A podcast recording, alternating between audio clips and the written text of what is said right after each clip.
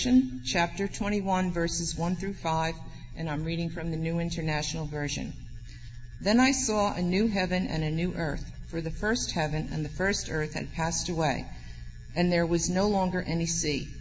I saw the holy city, the new Jerusalem, coming down out of heaven from God, prepared as a bride beautifully dressed for her husband. And I heard a loud voice from the throne saying, Look, God's dwelling place is now among the people and he will dwell with them. They will be his people, and God himself will be with them and be their God. He will wipe every tear from their eyes. There will be no more death, or mourning, or crying, or pain, for the old order of things has passed away. He who was seated on the throne said, I am making everything new. Then he said, Write this down, for these words are trustworthy and true. The word of God for the people of God. Thanks be to God. It was a beautiful, crisp October day. The kind, you know, where you're in the middle of fall and the trees are turned and they're all lovely and, and the air just has that right bit of chill, but it's not too cold. It's just a beautiful, crisp fall day. And this couple, older couple, they were getting things together because they were going on a camping trip. They had been married for 40 years, and now they were getting ready for the trip of their life. But it was camping, and they loved camping. And so they were packing everything together. But, you know, as they were talking, it, it seemed a little strange because they said, well, you don't need to pack that. Oh, we won't be needing this. We just need this or that. And it was just a few things. You know how those discussions go. But they, they were packing very, very little. They just had their bags.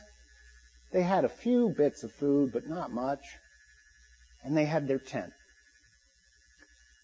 And so they left their house in Plattsville, New York. And before they knew it, they were joined by over a hundred individuals who were also going camping on the hillside. And they were all followers of an individual called William Miller. And the date was October 21st, 1844. See, William Miller was a Baptist preacher who had been educated at Harvard. He had a great education. And he had gone into the ministry, he decided, and, and he had used all his intelligence and all his wisdom, and he figured by reading the book of Daniel that Jesus Christ was going to come again on October 22nd, 1844. And so hundreds and hundreds of his followers had just left all their belongings wherever they were at and they went up on hillsides all across the state of New York and in New England, and there were even a few of his followers out in Ohio and here in Pennsylvania. And they were going to wait for the coming of the Lord, which was going to occur on October 22nd. And so there they were, camped out. They sang hymns. They broke bread together. They had a wonderful time of communion together. And night fell, and midnight came, and they were still there. The next morning, the sun rose, and they were still there. By noon that day, a few of them started to get a little bit questioning. But they decided they'd hold out at least till midnight of that day because October 22nd is a long day. And you might as well stay to the end. But then by midnight of October 22nd, nothing happened. And they were still there. And the followers began to leave. And they began to go back to their home.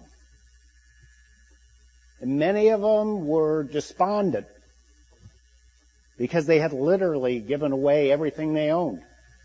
And they had nothing to go back to and they didn't know what to do. And William Miller,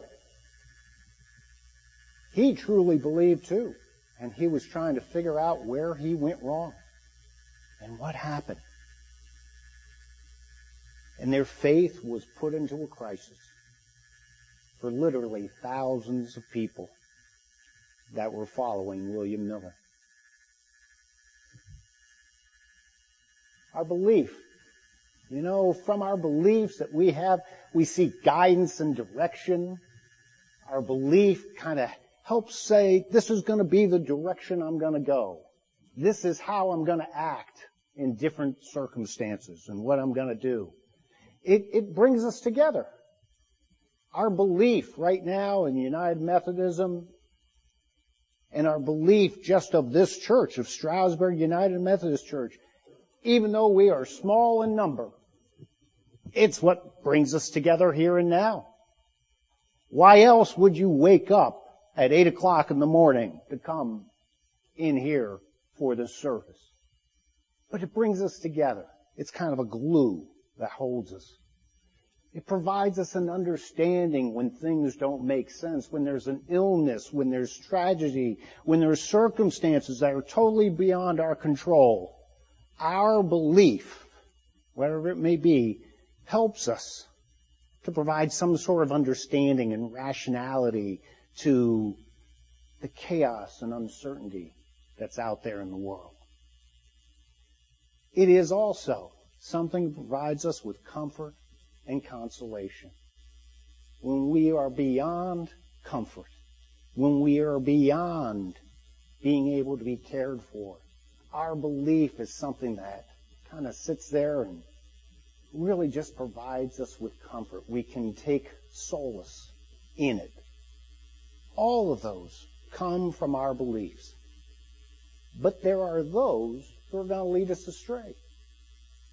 And for all sorts of reasons.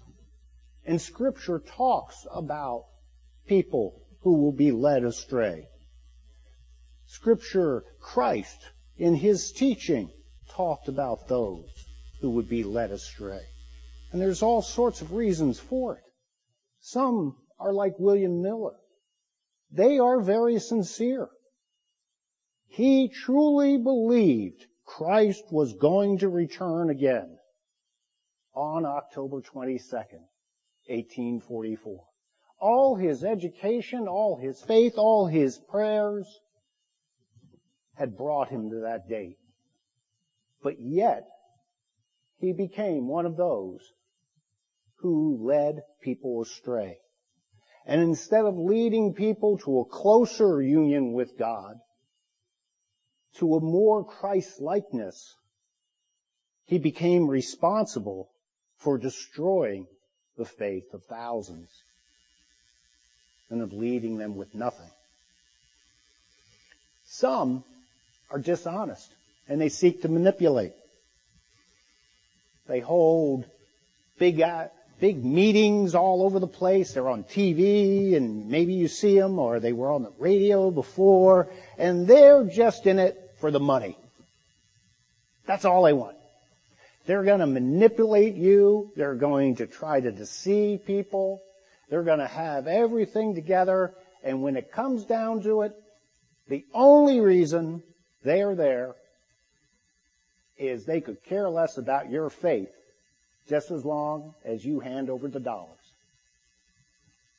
and bankroll them. And that's all they're there for.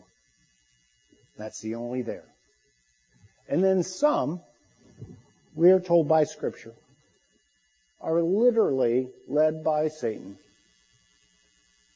They are demons. Scripture tells us Satan is like a lion prowling around, waiting to see who he can devour. And so literally, Satan is around there. But it's for all these reasons that people get led astray that we ourselves get led astray. From sincerity to those who are being dishonest just because they're lousy people themselves, to literally spiritual forces at play in the world. All of those go into the thing. And that leads us to the fact well, what do we believe? What do we believe? Where do we stand? What's our anchor? In the United Methodist Church, we kind of have four pillars. I don't know if you realize that, but we have four things that we're supposed to base our belief on through it all. And it is our way to be like the Bereans in the scripture. The Bereans in the scriptures were the ones who tested everything. Paul came and preached to them, and yet they tested what Paul said to make sure it was true. And for us in the United Methodist Church, we have scripture first and foremost. We are supposed to use the scripture. That is our foundation. And you know, our belief in the scripture is really truly solid in that it is a very unique text. There is more manuscript evidence for the scripture than any other ancient writing in all of the world. We have more manuscript evidence that goes closer to the date of the original text than even for many of William Shakespeare's writings. You don't even have to get that ancient. There is lots of documentary evidence for the validity of the scripture. You know, when the Dead Sea Scrolls were uncovered, the, the text that had the longest amount was Isaiah. And the variation of Isaiah text from the Dead Sea Scroll to the scripture that we had at that time in the 1940s was only 16 words in the entire text. And that was it. Scripture has validity. And if any of you ever want to pursue that further with me on the outside, I'd be glad to do it. But it is the basis for our belief. It is the foundation in the United Methodist Church. And Scripture does not contradict Scripture. If you find a contradiction, if you are seeing a contradiction, you need to dig further into Scripture to have an understanding because Scripture does not contradict itself. And I can show that in so many areas. But in the United Methodist Church, we also use reason. You know, we're the only denomination that has that as one of our pillars. That in the interpretation of Scripture as we go, we're supposed to use what God gave us to understand and to think things through and to reason it. And then we have tradition. We have a rich tradition in our church. A rich tradition. And that tradition is built by a lot of well-meaning individuals who build up, and we're supposed to use that to help inform our understanding of Scripture. How was it interpreted in the past? How do we understand it? What were the cultural trends of the time? All of that helps us to inform our understanding and then find our own personal experience. Each of us have a personal experience. We have a personal experience ourselves as we are growing in Christ. And that helps inform what we believe. These are the four pillars of our belief in the United Methodist Church. This is how we shape our belief system and our understanding of the Scriptures. But the scriptures are foundational. The scriptures are foundational in it. So in the midst of all this, though, while we're doing it, we really have an overabundance of information. We live in an age where you could just go on. I could go onto my smartphone right now and look anything up. And we are just inundated with tons and tons of information sometimes seemingly contradictory, coming at us from all directions at all times. And where it just produces so much uncertainty. And then there's the, all the chaotic and uncontrollable events that occur, whether it be the weather, whether it be sickness and illness in our lives. All these things add to create confusion and chaos in our attempting to figure out what it is we believe and how we come together. And then there's our pain and our suffering that we experience ourselves for all sorts of different reasons. All of these things create confusion in the midst of us trying to formulate these beliefs using these four pillars that we have in our denomination. And so one thing we gotta hang on to in the midst of all this. Scripture tells us that in Christ we are a new creation. We are made new in Christ. We're a new being. The old is just put away. Sin has created that world of confusion. Sin has created all the pain and the suffering that is there. And so in Christ, we kind of step out of that. And we are made as God originally intended us to be. A new creation. And so while we're new creation, we understand that there's going to be false teachings abounding all over the world. It's not going to be right. That means we have to be discerning. We have to think about all that's put forward to us from whoever it is. We have to not be led astray. We have to be dependent not on this world, not on the teachings of individuals and people in this world, to include myself, not on anything of this world, but we really truly have to be dependent upon Christ, who has made us as this new creation. We have to test everything like the Bereans. We have to put it to the test of the scriptures and see does it stand up? Does it measure up? And we understand then that the truth truly will set us free.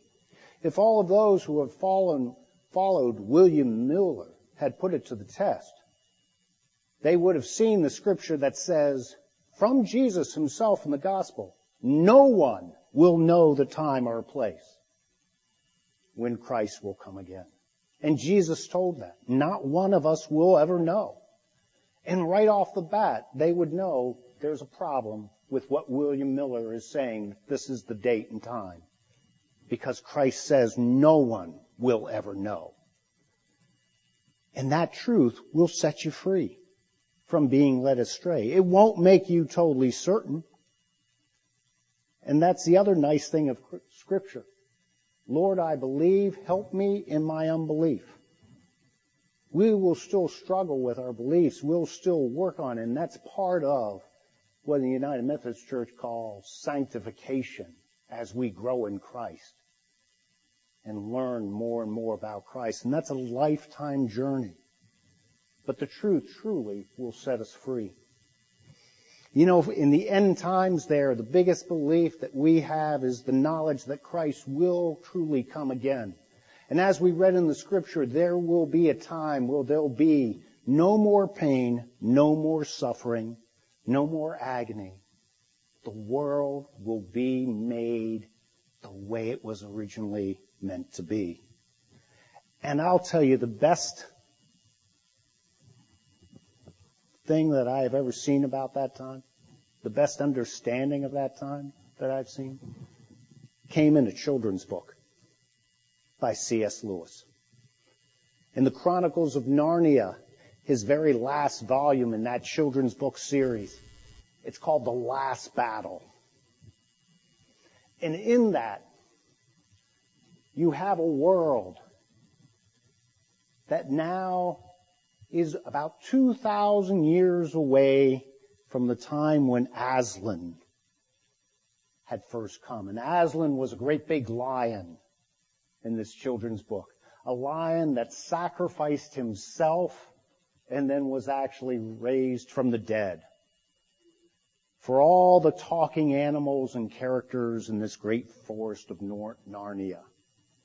And it has all these other people in there too and for time and a period they were truly together and they lived, but then centuries and then millennia had passed since Aslan had last been seen. And now in this book, in the last battle, Aslan hadn't been seen for a couple thousand years. And the peace that the kingdom had once known had slowly begun to deteriorate, and there are just few left that really truly believed. And so what happens is a talking, a talking monkey, a monkey that could talk, who had just enough smarts to be dangerous. He has a friend who's a donkey, just a shaggy old donkey who's kind of gullible. And that monkey convinces the donkey to dress up like a lion. And so this shaggy old donkey, think of Velvet that we have here on Palm Sunday, is dressed up in this shaggy old lion costume. And in the evening, the monkey brings him out before all the animals of Narnia and all the other people and says, this is Aslan. And the donkey doesn't say anything because all he can do is bray. And the animals believe it because they're so desperate for something. And then this monkey deceives everyone in Narnia and convinces them that this is Aslan and convinces them to do all the things that Aslan told them never to do and to go in all the directions that Aslan never wanted them to go into. And before they know it, the forest is being torn down. The paradise of Narnia is being turned into something terrible. And people are committing atrocities against other people. And so in the midst of that, the few that still do believe, they are faced with an impossible battle. And there's so much pain and there's so much suffering. They are overwhelmed and they do not know what to do.